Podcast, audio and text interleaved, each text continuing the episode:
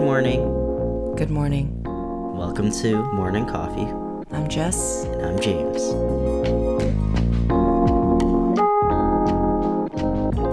Hi, Jess. Hi, James. It's been a really long time. Yeah, we skipped the past couple weeks podcasting. I was trying to remember why. I think one of the weekends we were in Toronto. Yeah, we were traveling, and then we were just busy, living life. Just having a weekend. Seeing family. When was the last time we podcasted? I think it was like 2 weeks ago. Oh, that's it? Okay. Yeah. Well, we're back from our break. Yeah. Took a little break. Had pretty busy weekends. And we're also doing this in the evening today. Just today. Good evening. Good evening. So what do we do this week? What was remarkable this week? Well, we've been getting in the Christmas mood. I have been going off on decorations, apparently. It started off with a box of lights that my dad gave me, and then it turned into a bunch of lights, and then it turned into me getting these smart lights that change colors. And it turned into James getting a tree.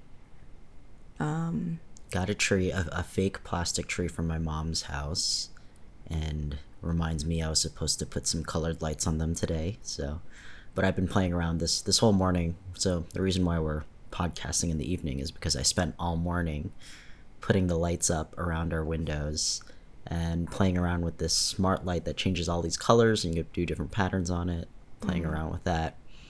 And it's just fun, and we had Christmas music playing in the background too. Put me in the mood. Yeah, I found out this year that James loves Christmas. I think he, like, you didn't know, but just from the outside in, you like really are enjoying the act of decorating, which is very cute to see. Growing up, like, I was never that, you know, our family never really celebrated Christmas like that. We never had a tree. And so it's really cute to see this, you know, happen in our home. And just for some context, like, you know, I think this is our first year really going in. Like, last year, James dipped a toe in by buying this like baby tree, like a real tree, and we put it by the window. But prior to that, like, once a year, you'd pull out this like tiny plastic tree that had one ornament on it, and that was like the extent of your celebration. So I think it's really cute. I think it's super cute to see you like so proud every time we go outside and you look into the window. You're like admiring your work, and it's freaking cute. It looks so cool from the street. Yeah. But yeah, I feel like because like we love our home now, like you feel the need to want to decorate it. And you know, in my old apartment, you know, I never was really crazy about that apartment. I was just like, oh, it's just a place that I sleep. But now that we have an apartment that I just love being in and I love looking at, it makes it even more motivating to decorate and just, you know, spruce it up for a season or get in the mood. So I think I've been elevating my interest in Christmas decorations as the years have gone on. I don't know where I'll be next year. Oh God, it's probably gonna ramp it up a little bit. I think next year we might actually get a real big Christmas tree. Maybe I think we just need to figure out a place for it, because right now I don't even know where we're gonna put this plastic tree. I think the place that I have it right now is precarious, not its final resting place. It's your world, baby. I'm just living in it. Let me just support your joy. It's really cute. And I think one of the things that really stood out to me today was after we put the lights up, and it was like a super rainy, gloomy day. There's no sunlight, like, you know, it's winter, so it gets dark a lot earlier. And having all of these lights on and just like, you know, the Christmas music we were playing, it was kind of like jazzy, coffee house kind of Christmas music. And I think just like sitting down and vibing out with all of these lights made me feel really warm inside and really cozy inside. And, you know, it made me think a lot about how, like, environment is such, like, a huge... I'm super sensitive to environment, and I love, like, you know, making my environment around me really calm and cozy. And one of the things I was thinking about is, you know, my friend Bijou, every winter, she goes back to Denmark to hang out with her mom for a few months. And she comes back in the summer, in the spring. And, you know, the Danes go real hard with Christmas. And, you know, they also have really long nights. And, you know, their sun goes down really early. And it's very, very cold. They're very north. So for them, like, Christmas is... almost like necessary for sanity and joy, like just to find any hope of joy, you know? Yeah. I definitely like realized that now as I was setting up the lights, and, you know, the lights don't look as great during the daytime, but they look amazing at night. And when you think about that, since there is a lot more darkness in the winter, putting up lights, dressing things up, like actually makes the night cute. And like adorable. Cozy. Yeah. So you kind of turn what ends up being a long time of darkness into a pleasant long time of darkness, and it's I get it now. Yeah, amazing how, you know, decorations and like just changing the environment. You're stuck with this darkness. You can't make the sun stay out longer, but what you can do is just make the dark a little bit nicer with all the lights and stuff. So I realized that when you're telling me that, I was like, yeah, I get it now, because these lights don't look as great in the daytime, but at night it's great. And now that we have a lot of hours of nighttime, I get to like bask in this like nice environment that I'm created. Yeah, or even honestly rainy days, like we did have it on during the day. And, you know, to me it's just such like a cute backdrop. It's such a cute like foreground to this gray backdrop. It makes the rain look romantic. I get it. Yeah, but I mean, to the point of like environment, like I've spent also the last couple weeks revamping my workstation. So I kind of also went ham on Black Friday because there's so many sales. I got like amazing deal on a standing desk, and I was like waiting for a standing desk because now I'm like full-time working at home, and I just had the desk that I brought over from my studio, and I was like, you have a standing desk? And I was kind of jealous. I was like, you get to stand. I want to... We found like a really cheap one that's super beautiful and cute and functional for like $100. Like... Yeah.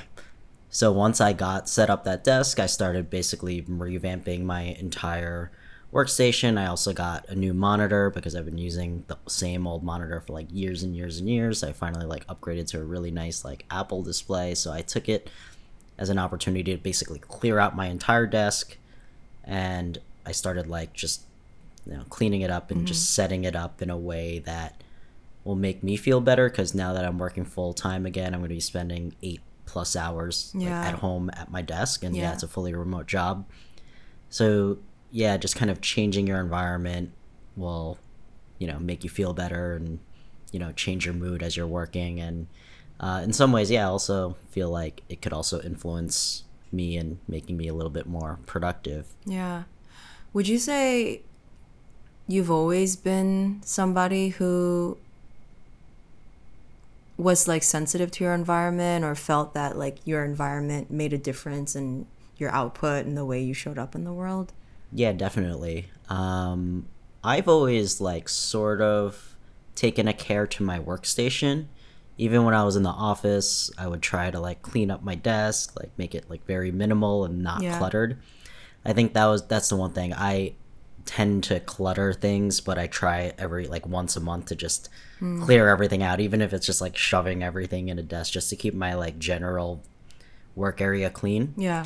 Because I'm a designer, so if I work in like clutter, it just affects me and it makes me feel cluttered. Yeah, like it feels like I have a cluttered mind and I can't like design nice things because my space is not nice. Yeah. So I think that that's super important to just have a clean workspace. So you don't. Well, at least for me, if I have a cluttered, it'll just you know, bring more anxiety and chaos to my mind, and I can't have that while I'm like working on a project. Yeah, it's really interesting because I'm thinking back to when I first met you, and you know, I first kind of went into your like bachelor pad apartment. Is it okay if I say it? Yeah. But you know, I when I first went to your home, this is in the apartment that you had mentioned where you kind of like weren't crazy about your living situation, and it seemed as if like most of the furniture that you had was just like a hodgepodge of like what you were able to get as cheaply as possible. And the only area of your entire apartment that was really like designed out and grounded and like aesthetically beautiful was actually your workstation, coming to think of it, because you had these like two giant graphic prints on the wall behind your monitor. You had like a really large, you know, it was just like set up for you to be able to spend your day, and it was beautiful. It was like the kind of the statement area of the living room.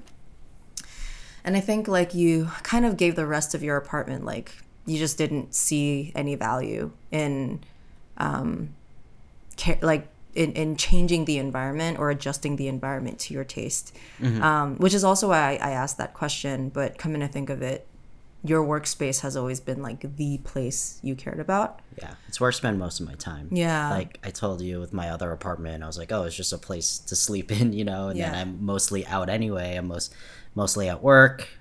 I think in those days I stayed at work until like 9 p.m. You know? Like, and then you were like out partying. And exactly. Then, yeah.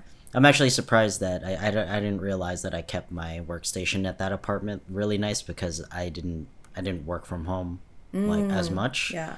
So, I didn't, like, I think it was pretty clean. It was the only place in your apartment that had art. Yeah, it's true. I had a couple big pieces behind my monitor. Yeah. The rest of your space, it was like, you know, just functional, entirely functional. And only your workstation had color and art. And that's really what stood out to me.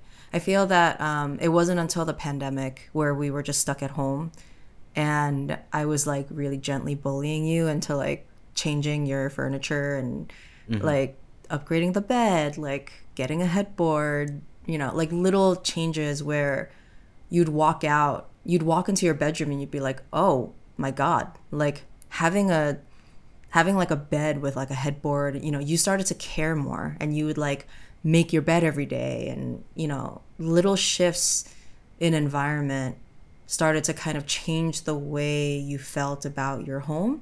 So like you did say you didn't care about, you know, it was just a place that you slept in and whatever. But I do think after we started getting furniture that was like very intentional, and getting like a rug that we built this like cohesive, bright, light colored living room that every time we'd walk in was like just a delight. Yeah. And it isn't until, in my opinion, it's not until you kind of like invest in your home and make your home feel beautiful, and like it's a relationship, right? You have with your environment, and you basically tell your home like, I love you, you know, and you invest in it, you start to bond with it a little bit more. And we began to love being home. Yeah. You got really sad when you left, right? And I think you taught me a lot about caring about home environment, because I think when I think about environment, it's all work. My workstation, like when I'm at work, I clean up my desk. And then even in the pandemic, before we started like investing in like making the house nice and cozy, I had the studio, I cared so much about the studio. The studio was beautifully pristine. Designed. Yeah. Yeah, but my apartment stayed the same up until, you know, the pandemic. And the studio I decorated and did everything before the pandemic. Yeah, and we were able to like decide how you wanted it to flow and what areas of the wall are going to serve what function, and you pick the color, you know, and and the studio is like loved that. It there. Yeah. And I never thought to extend that philosophy to my home, but you really taught me about doing the same thing to your home. Yeah. And it's really like transformed the way I feel at home, and I like rest and recover. Yeah. Because that matters too, like the environment that you choose for where you relax and rest is super important, even to the extent of like hanging up your own artwork, so you just like feel good about the stuff that you create. Yeah, you forced me to do that. Yeah. So yeah, and then now in our home, like I'm just happy just literally waking up and walking into the living room. Yeah. And yeah, like I just love that feeling of opening a door and like seeing a great place and being excited to go in there and sit down and just enjoy the space. I'd say that I was never the kind of person that cleaned before I went to bed. Mm-hmm. And there's something about, I think with this our apartment, our home specifically that we're building together, like waking up in the morning and stepping into the living room and just seeing the morning light in like a really clean living room makes me feel really good about the rest of my day. And I've started to do this routine at night called like setting myself for, I have to set myself up for success in the morning, even if that just means like folding the blanket, putting the remote controls away, like you know, shoving all this shit on our dining room table to the side. Like I could be exhausted and I would still try. Yeah. And it's crazy because like I think our apartment now is really beautiful. You don't really have to do much to like make it look nice. But like my other apartment in Williamsburg was like a pre-war, like creaky, like rotted looking wood floors and like hated. You're such a hater. Yeah, I never gave it a chance. But I think like even with spaces that you might not think are like beautiful, like I love pre-war. Personally, I see so much potential in pre-war. I grew up in pre-war. Like it's if you pick the right furniture for it and you know.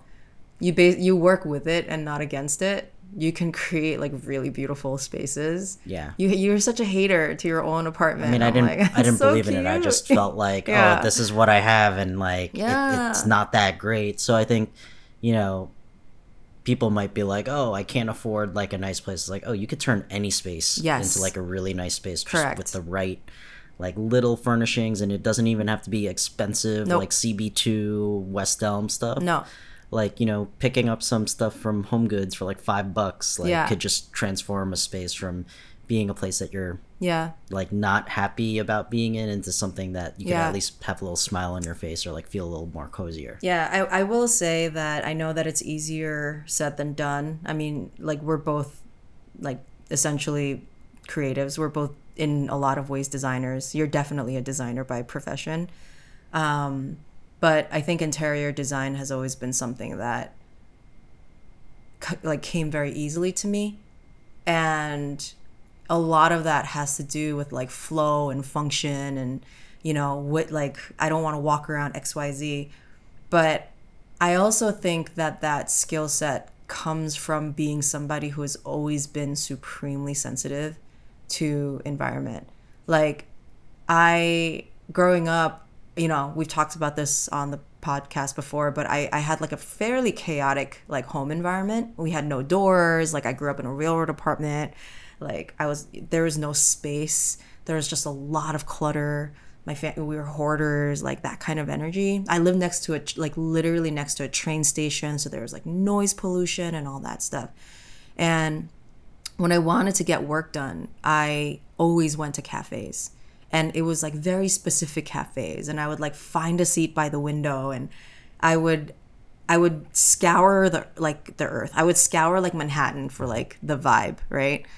And when I had the opportunity to like for the first time make a space mine, you know, my grandmother and I shared a floor, and you know, there was a period of time where we were all kind of like helping take care of her. So she had the master, I had the middle room, my dad slept in the living room. And when she passed away, I ended up being able to take over that floor. And it gave me the first opportunity to be like, what do I want this place to feel like? What is my routine when I wake up in the morning? You know, how do I move through the kitchen? Like that would allow me to organize things a certain way. One of the things I realized too was like, I'm saying down to the way the lighting, like blue light makes me work, yellow light makes me relax. Like that's the kind of stuff that I was incredibly sensitive to, and I designed around that sensitivity And somehow that made a place really beautiful. And I think sometimes when people think about their home environment and designing, they start with like a Pinterest board or, you know, some visual aesthetic that they want, rather than starting from like, what do you want to do in this space? Where does it make you feel good to stand? What do you want to be able to do? I want to be able to journal. You know what? I made like a little corner for myself that had like a booth and like a round table that I can journal and look out the sun. Like, I designed around my desire, and I never went back. I'm so sensitive to home environment. Yeah, no, I totally agree with that. Like, definitely staying or sticking to yourself and what you're looking for or looking to do in the space, and then understanding your own ticks and your own motivators and using that as like the basis to sculpt your environment. Because for you, if you're looking at a space and you're like, oh, I want to be restored in this space, or for me with my like workstations, I like want to be motivated and I want to like be able to express my creativity. I think we were talking about this before when we're watching like a home tour where people have a lot of like crazy like things with like a lot of personality in it. Yeah. And I think I was watching a YouTube video and somebody explained this and I was like, oh, that's exactly the way I feel. That's kind of why in my workspaces I do gravitate towards like a little bit more sterile and like not too much crazy like creative color and things, very minimalist, like black and white. Yeah, because I think that if I have a bunch of colorful pieces with like a lot of character in it, it might impart like a thing on me, it might affect my creativity. So I think up until now you might see like a lot of my spaces are a little bit sterile, but it's like kind of working. So you're working in a blank slate, so that you could be creative instead of having other creative things like imparting their creativity on you. And I never thought about that until I always wondered like, oh yeah, whenever I did create spaces, it was always like white and sterile, because it's like, yeah, if I had too many, like I do like that. Like I look at YouTube videos where people have so many colorful things and like crazy quirky things everywhere. And I like that, but not in my place where I'm trying to be creative and output my own creativity. That's interesting. But I would say in an apartment where I'm not trying to express creativity, I'm just like relaxing on the couch or whatever. Yeah, I'd love to be bombarded with creativity everywhere, like, you know. Yeah. So those are just things that I think about now. I didn't think about it before until I started like being self-reflective about the things that I choose to like gravitate towards when I like create an environment in a space. But yeah, even when you think about relaxing, being cozy, like it could come down to the material. For some reason, like I always think about, oh, what if we had a leather couch or something like that? But for some reason, tactile, like feeling like leather to me is not always comforting. Yeah. Sometimes it's like cold and like. I think it depends on the leather. If you do get like a good, like I've sat in couches that were like some bizarre deep cognac leather, like worn in, and I'd sink into it. But also that's like a affordability rate. Most of the leather I can afford is like not good leather, and it does feel cold and sticky. And so that stuff is also important. Like we always think about interior design as all visuals, like what is the style of that table, the style of that, but it comes down to all of the senses. So the materials that you choose, the things that you're going to be sitting on and touching all the time. And then even down to smells. So I have like a oil diffuser. You're big on smell. Yeah. Like when I have a particular smell, I like have that Santal, like once I turn that on and I smell it, it like clicks something in my brain to like turn me in a different mode. Like, so context, James has a diffuser by his desk, and like I'm very sensitive to smells, and that like I get really like I have a sensitive nose. So if something smells too strong, like I'll get headaches and stuff. But we ended up getting a diffuser because I have this perfume, Lalabo, that has a Santal base. And you ended up getting, like, finding just like the Santal essential oil. Yeah, it was like a hotel scent that they sold, and I put the oil in a nebulizer. Yeah. Yeah. And yeah, like the minute you turn it on, you're like, oh yeah, it's time to work. Yeah. Before you used to light candles, right? Yeah, before I got that at the studio, I was buying candles and like lighting them. And I think, you know, he'd spend like an hour in HomeGoods in the candle section because I didn't know what scent I liked. And tried a few of them out. There were like some fruity ones and some sandalwood. And they're okay, but I think I had the same reaction to some of the scents. I was like, oh, this is too strong. It's actually giving me a headache. But it wasn't until I found that Santal scent that I was like, oh, okay, this is nice. This is a nice scent that I could like work to. So interesting, because for me, it's light. You also have a bowling ball that smells, right? You were telling me about that, and when, you know, we were talking about this, and I'm like, yeah, it would make sense because, you know, when I'm in therapy and counseling, like they talk to get you out of like a triggered space or an anxious space, there's like a 5 senses exercise where I never remember the order of stuff, but you'll, you know, list 5 things you see and 4 things you smell and whatever.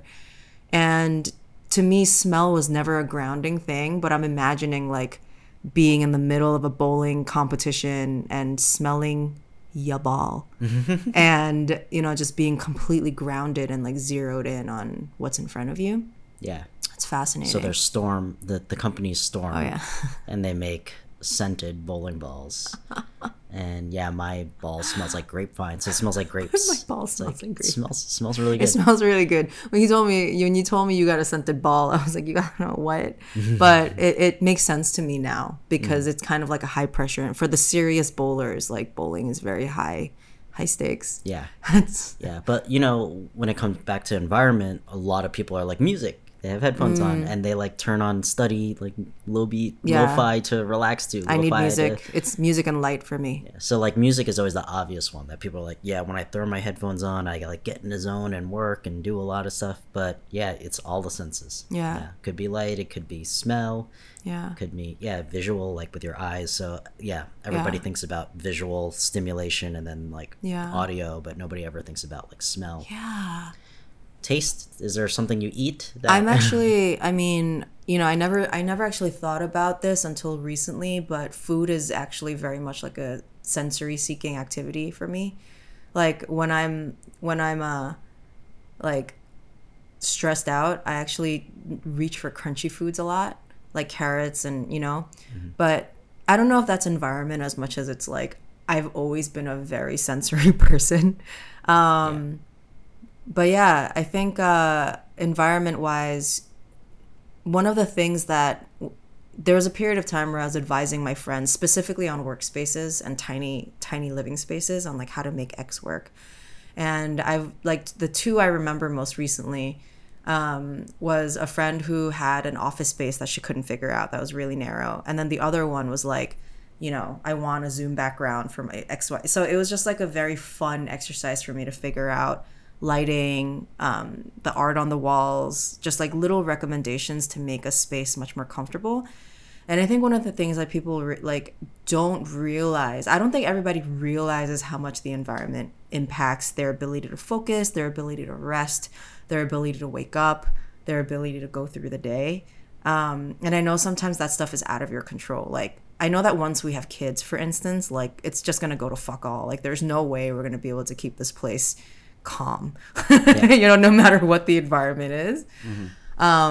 That's crazy. That reminds me of that woman that reached out to me for my YouTube video. And we helped her. She was in Brooklyn. We went to her like office space and like helped her like think about her space in a different way. She said she found your YouTube video and she's like, my office is a little bit smaller than yours and I have it 90% done, but I'm stuck. And that was our first like design project, our first like interior design project that we did for a stranger. It was so much fun. Like in another life, like, you know what, if any of our friends or like listeners like want their workspaces to be like aligned to them. And what's nice is that like we worked with her. And like her vision, like we didn't just turn it into a replica, a carbon copy like of my office. Like what we think, I think that's the thing that I like sometimes don't like about YouTube when you see like the makeovers and stuff. The person comes in and they just basically turn it into their style, which maybe the client wants, but like you kind of have to work with the person and what, like we just said before, you have to start with yourself and what are the things that motivates you? What are things that you like look for in your space, or like what kind of feeling do you want? Yeah, I think there's a few things. One is, you know, always like what's the emotion you want to feel when you're here, or emotions, right? Because it's like motivated, restful, all those things. But there's also what do you do, physically do in this space, right? Because this person actually mostly needed a place for product. Like she needed a shipping corner. Product. Yeah, she had physical products that she was shipping out. She had a display area for them, and her actual time on the computer was not as much. And for her, it was actually really important for her to be able to be on the floor, because she also did yoga there. She also ate on the floor. So it's like, so you know, she grounded herself on the floor. And the space was quite so that's two. What do you do? What goals do you achieve? And what are your actual actions that you do there? And then three, what are the limitations of the space? So, you know, she had no windows. It was a very long and narrow space. And, you know, there's certain things where, like, you know, if your desk is right by a door, for instance, you're not going to focus, because that's a very transitional space. It's a transactional space. You know, you're in and you're out. You're constantly moving things, putting things down. And so when you work with, like, I don't know if that's considered feng shui, but when you work with, like, the energy of certain corners of your spaces, you shift a little bit better. So, you know, the area by her door, we recommend it to be her, like, shipping area. So it's literally an inbox and an outbox, and a place where you can, like, be out the door and in the door. Your actual workspace is in, like, a little more grounded area in the middle. And, you know, so all of those things, I think, to me, those are the three top things that go into designing a really good environment for either your home or your office. Yeah. You know? Yeah. Super important. Yeah. So I think that's for, like, yeah, our workspaces and our homes, and yeah, even down to stuff like Christmas decorations. Like, I feel great. I'm, like, staring at them right now. And I set the lights to, like, do a Christmas, like, light show every obsessed, man. Minute. And I, like, keep staring at it, and I'm, like, happy when it like flips over. Oh, I haven't caught it yet. I saw it flip a couple times, and I was, like, really delighted to see that. Yeah. Well, your objective with that sequence that you set on the color changing lights is you actually wanted to be delighted, and you wanted to be surprised. Yeah. You asked me, like, oh, why don't you just have it constantly, like, changing colors? And it's like, no, I actually have it mostly on just the standard white. We tried to color match the other lights, but every, like, 10 minutes, it'll do, like, a little bit of a light show. Yeah, and you want to be like, oh. Yeah, you gotta have, like, a little elements of surprise, so you keep yourself delighted. Yeah. If you stay in a state of constant delight, then nothing is delightful. Deep. Wow. Yeah. I mean, I'm obviously, I don't think I've ever resonated as much with being, like, a Cancer sign as I do in this conversation, in that, like, especially in this era of my life, the home has never been so important to me. It's, like, one of the most important things to me, and I believe it's important to everybody. But the home, and the fact that when I design and I want people to think about interior design for them, I want them to think about how they want to feel. Mm-hmm. You wanted to feel surprised, and so you worked backwards from that decision. Yeah, well, I think the rest is just as important as the work. Mm-hmm. So if you create a space that you're happy to rest in and it restores you, then you could go back to work with even more energy and more excitement, because when you go home, you're also restored. Yeah. And, you know, like for you, I don't know, I mean, maybe it might be different now, but I know that, like, when we met, like, my definition of rest was something I thought about a lot, because I wasn't able to rest for a really, you know, so I'm like, okay, rest is, like, my home is always going to be centered around rest. And the way that I did that was I would think about the kinds of environments that I rested in, which was 1, cafes, and 2, Airbnbs that were designed really well. Mm-hmm. And so I began to try to emulate the environments that gave me rest. This table here is because every time I'm at a cafe and they have, like, a window bar, it's always some wooden bar and I can sit there, drink my coffee and take in the sun. Mm-hmm. That's been a dream of mine. So Jess is pointing to our window where we just set up a live edge wood narrow table against it so it looks like a window seat at a cafe. Yeah, there's a lot of problem solving that had to come into that and a lot of like waiting. And I do believe manifesting the exact pieces of wood we wanted for an affordable price. Yeah. I mean, that also reminded me, we did that trip. Well, you did the trip and I joined along to Chicago where you needed to like change your environment. Right. Because you were in a rut and got a really nice Airbnb. And they had a backyard with a lot of plants and a lot of sunlight and just like beautifully, thoughtfully laid out space. And the backyard is what made me book it. It's like this wooden backyard with like surprisingly like a lot of tropical plants and a big table to eat on and write on and think on, even in the rain, you know. Yeah. Oh yeah, that's right. Environment. Yeah, and you did that to change your environment, your working environment, because you were I was just working from home, stuck. Yeah, I was creatively in a creative rut. I was in an emotional rut. I was like very like stuck identity. It was just like a weird place, and I was like, I need not this place right now. And I think we both got to explore different things in that space. It was a super short trip. It was only like a weekend or something, right? It was like 3 days or something. But we went there and we basically pretended like we didn't do it as tourists. We just pretended like we lived in Chicago. Yeah. And when I was there, I went for a run every morning. Yeah. And then I like came back to the house and went on my computer and went to work. Yeah. And yeah, we didn't really go out. We kind of spent a lot of the time in the house, which is nice to do when you like splurge on a nice interior decorated house. And yeah, it was just kind of fun to like pretend like we lived there for a few days. Yeah, I think one of the takeaway, I know we're straying a little bit, but I think one of the takeaways from that trip too, or one of the things we explored on that trip was actually being independent together. Like, cause like I think we were both in a little bit of a creative rut, and I was experiencing I had this weird experience of like not being able to like make decisions on my own. I don't know what it was. I was just like feeling very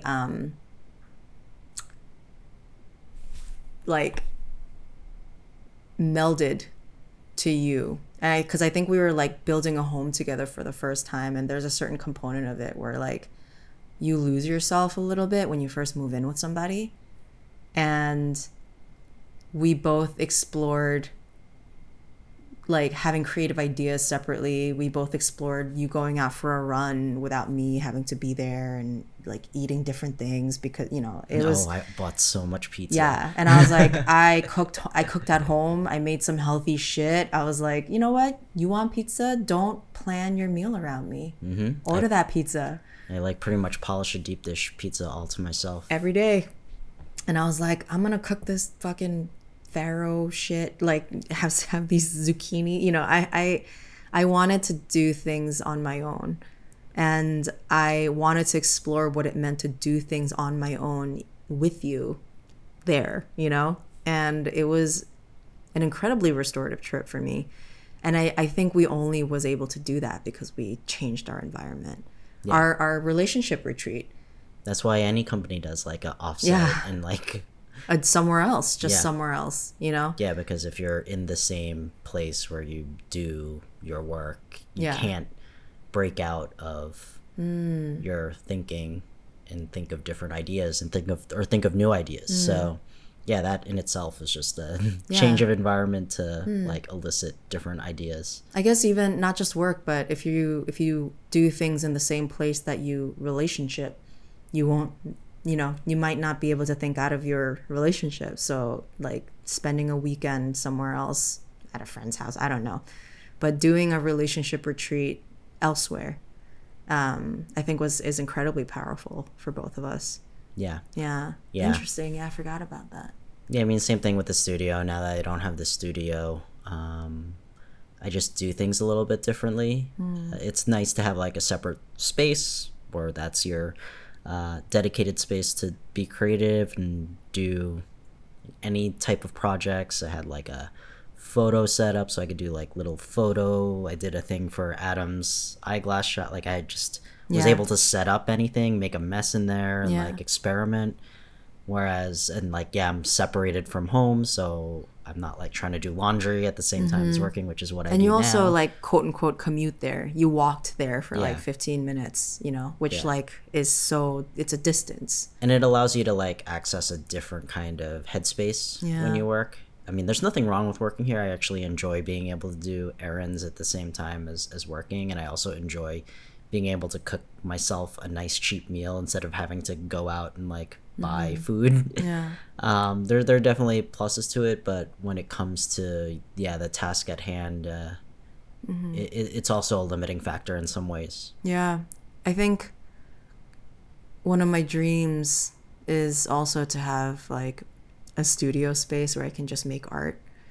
Like it's really hard to bring myself to make art here, and I know that that's just like one of the many barriers between me and painting, but when I imagine just having this like space where it's just purely dedicated to like, there's a mess, like artists, it's so messy. I have, you know, you have brushes all over the place. You like, I just want to be able to make mistakes and get messy and clean up after, and have like a huge wall where I can like test things out. And I've never had that except when I was in school, in art school. I dream about that still sometimes, and I can't reconcile my home space with like a creative painting abstract space. Just gotta move out of the city.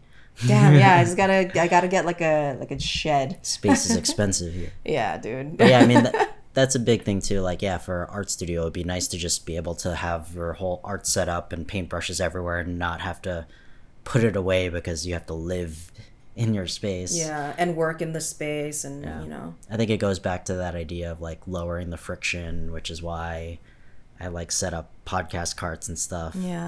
Get really creative about making it much more accessible.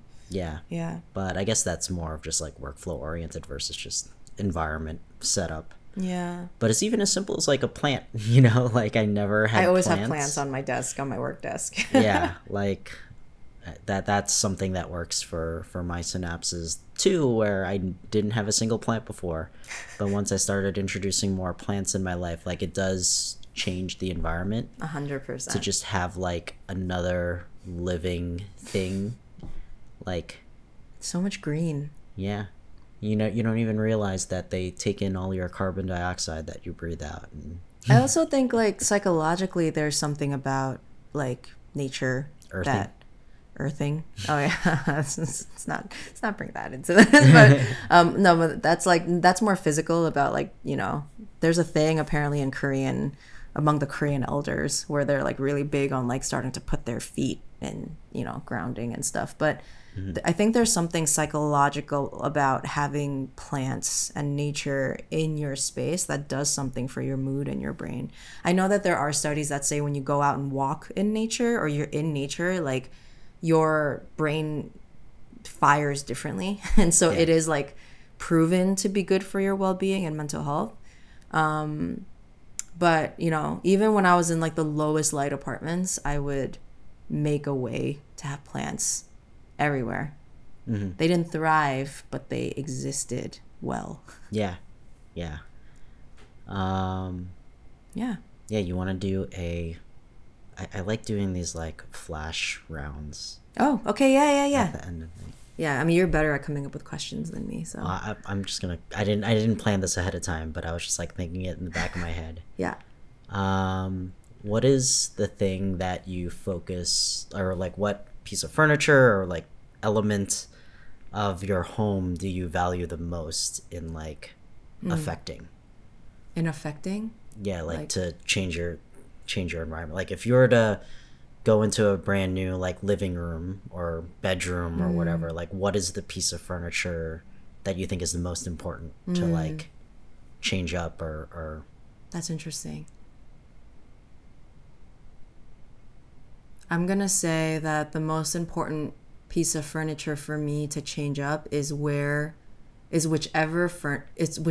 piece of furniture you will. Give me a moment to find words for this. I think the piece of furniture that will most impact your mood and your sense of grounding. Because I think that for me, when it comes to interior design, I also believe in like hierarchy in terms of like interior decorating. And I think that you should always have just like one major statement piece that anchors the space. And to me, having an anchor is incredibly important. And, you know, that might be a rug that anchors all of your light furniture, or it might be a couch that anchors everything around you. But like, it's hard to say it's one piece because it changes depending, you know. Yeah. What is it for you right now? For me right now in this living room, it's probably the couch. For me, I actually think it's our like console. We have this like very decorative console where our TV sits on top of, and we spent a lot of money on it. That is our statement piece. That is our anchor for the living room. Yeah, whenever I'm sitting on the couch and I look at it, I'm like, proud of it. That's great. Like, it just makes me feel like chill. So I don't look at it because it's under a massive TV. And I personally hate having like giant TVs dominate rooms. Mm-hmm. I think it's the best thing we could have done because it grounds and anchors the TV. Oh boy, here we go. No. She's mad at this. I'm not forever. Mad at the TV. I just forget to look at it because it's not the first thing I want to see. Mm-hmm. However, you mean for this living room, I agree that the console, or what is it, a media console is the anchor for this living room. Mm-hmm. If we didn't have that, and if we just had like a regular IKEA piece, or you know, like there wouldn't be an anchor in this living room. Yeah. So to answer your question, I would say generally any room needs to have one anchoring statement piece, mm-hmm. a grounding statement piece. Mm-hmm. Okay, so what is the most important piece for you in your workplace or work setup? I am always really affected by lighting, and so I will always look for lighting that will make me focus. So you know, I have like that 3 temperature LED light. I always put it on blue when it's time to work. I turn on the light to tell my body that it's time to work. I turn the light off when I'm off the clock.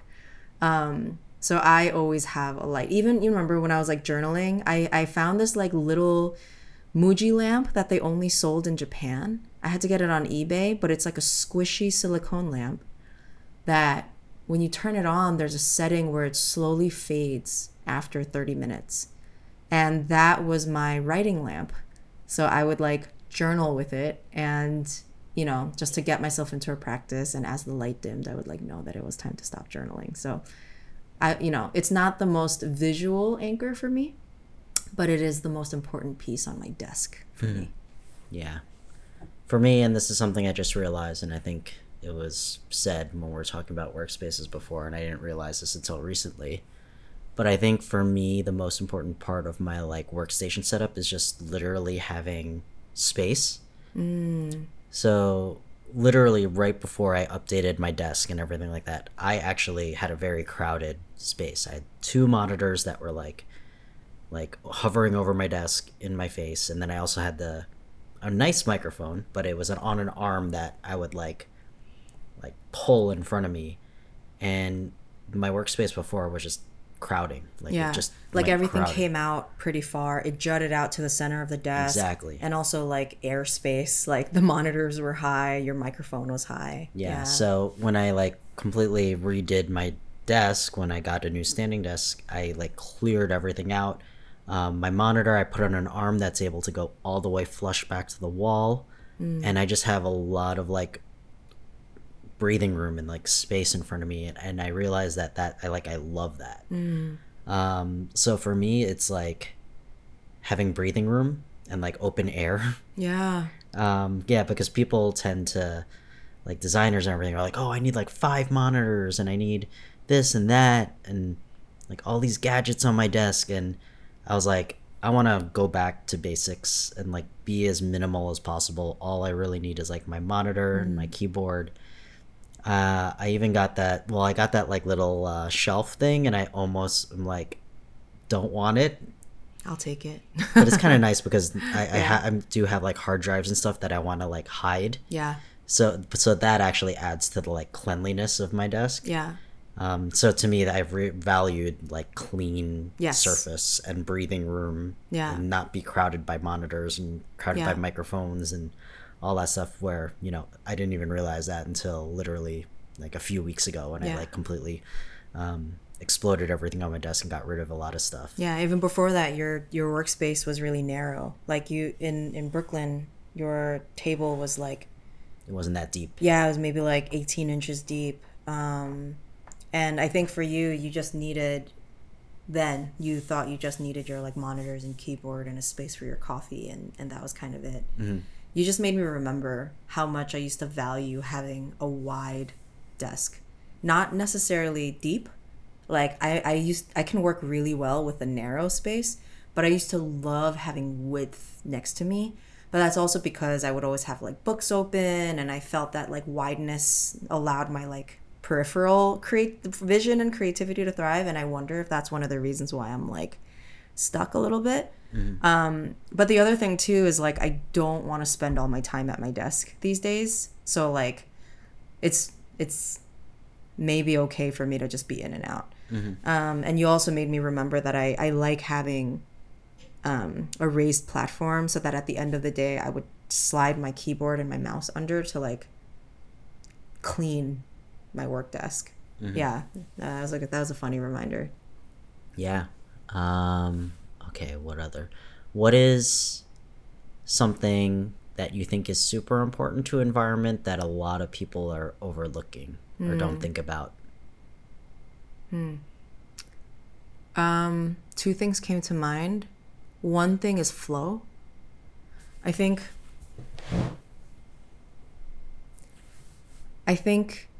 one of the things that people often forget when they're planning out a space is the way that you walk through something. So, you know, when I hate to keep bringing your Brooklyn apartment up, but like when you think about how you walk in and you take off your shoes, like for me, having like shoes by the door is key. And, you know, you had like a shoe rack in the bedroom and the foyer and the living, you had like shoes kind of, you know, in different spaces. But like, you know, just beyond that, the way that I move through a kitchen, the way that I want to move through a kitchen, right? That goes into how I lay things out. The way that I want to walk into an office, like the way that I want to sit down, where I want to walk, you know. I don't know if I'm explaining myself clearly, but essentially it's like the UX like of like the way people use a space and what will motivate you to move through a space. And I think people also don't think about how things don't have to be against a wall, you know. Most of the time, everybody will push things against a wall. Mm-hmm. And you're limiting your ability to use your space. You're prison chaining yourself to your walls. Mm-hmm. So that's one. And I think the other thing people forget about is lighting. I know that I mention this a lot, but like I find lamps incredibly important. I think it's really helpful to be able to like turn off my bedroom light, but have a lamp next to my, you know, like mm-hmm. all of these things just kind of fall to the wayside. I know a lot of people who like working in the dark. Yeah. Yeah. I was in some offices where people like asked to turn off the lights. I get it, because for them, it allows them to focus entirely on the screen in front of them. Mm-hmm. I get it. Yeah. I would literally drag my desk out to this kitchen sometimes just so that I can face a window with sunlight. you know, because I work the best creatively when I'm in direct light. I work much better logistically, and I can get granular about things when I'm facing a wall or in white light. It's very strange, but I get it. Yeah. For me, it's either like what I mentioned before, which is smell, like even if it's just having like a little like scented diffuser or whatever. Like, I think that's pretty important that people don't think about, or like, you know, it's under thought about. And the other thing too, which I also realized recently, is just like art or something like that. So right now I'm looking to like put I have artwork behind me, but that's for like my background, but I want like art in front of me, like, so when I'm just sitting there thinking, or I just like, you know, you know, when you think, you just like look up, like I want to like have something there to like see. So, and also reminders of things you've done. Well, the art doesn't need to be mine. It just needs to be like something that's visually stimulating. Yeah. I'm all about like stimulation and not too much stimulation, like I said before, but like enough. Motivation. Like little. Inspiration. Little sprinkles of delight. Yeah. Delight. Which is why the lights are staying boring until like. Yeah. For 30 seconds, it flashes a bit of color, like the Empire State Building. It's funny that you need a dopamine hit, basically. That's interesting. Huh. I'm also getting this flashback of my Brooklyn bedroom when I lived by Parkside. When I lived by Flatbush. And I had a really dark apartment because it was like on the first floor and it just didn't get any light. And the only art I had up on my walls intentionally had gold flecks in it, because I needed those gold flecks to reflect the light. So it's just kind of interesting to realize how important light has always been for me. It's bizarre. Anyway, go on. All right. Oh, I didn't have another question set up. We can stop here if you want. No, I need a good one to end on. Okay. All right, environment. What would be like your final piece of advice to anybody who's looking to change their environment or spruce up their environment that you wish you knew sooner? Aside from what you said, like about flow, and I know you probably want to say like think about your flow. It seems so like cheesy, but what's coming to mind right now is to literally stand in different parts of your space and like feel it out. Like I would stand in different areas and I'd raise my arms and pretend to type, and it would either feel good or it wouldn't, you know? And I would do this in different parts of the place of the house, and I would find a place where it felt good, even though it didn't logically make sense. And I would work around that. I remember when I was talking with my friend Clover, who we visited in Vancouver, you saw her apartment, right? And do you remember that area where she had her like sitting area? Like it was just like that futon mattress on the floor, and it was like beautiful with pillows and all of this lights. Originally, her table was there, and that was the furthest from the window. And one of the questions I asked her was like, you know, because she didn't feel motivated, and I was like, do you like working near windows? She was like, I really do. And that conversation, I think she was able to kind of like break her mindset of like things had to be in certain areas. So when she stood by her window, she felt much more like inspired and motivated. And that area was like a calming, reflective space. And so even though it didn't make sense, that's what she ended up doing, and it worked. Yeah. This also includes the direction of your bed, which wall you're going to put it to. I would like literally stand there and be like, you'll feel it when it feels correct. You know, I don't know if that made sense. But. It does. Yeah, for me, it is, and this is specific to work stations and workplaces, I encourage people to always have like something on your desk that reminds you of your childhood. So like I think I've just recently started incorporating this, but like now I put like a little Matchbox car or something close to my desk. So when we went to Seattle, I bought like that little Matchbox car, and I put that close to my desk so I could see it. And in the past, I remember I went back to my mom's house and I like found like old little cars, and I had one little car that I just like grabbed, like a little Matchbox car that I grabbed, and I just like put it underneath my monitor. And like having a little thing that like reminds me of my childhood is just like a grounding element, I guess. Wow. And now I just like, you know, the Matchbox car, I kind of moved it down, but I think I'm going to bring it back onto my desk and just like have it somewhere. But I encourage people to like try that out. I'm like in this like rediscovering my inner child. And I think that's important for my creativity to like have like a little thing there that reminds me of my childhood. I love that. You know, wow. Okay. I'll take, yeah. That's lovely. Thank you for sharing that. Environments. Yeah. All right. This was fun. Yeah. Well, till next time, I guess. Until next time, and change up your environments. Yeah, dude. If you want help, we're here.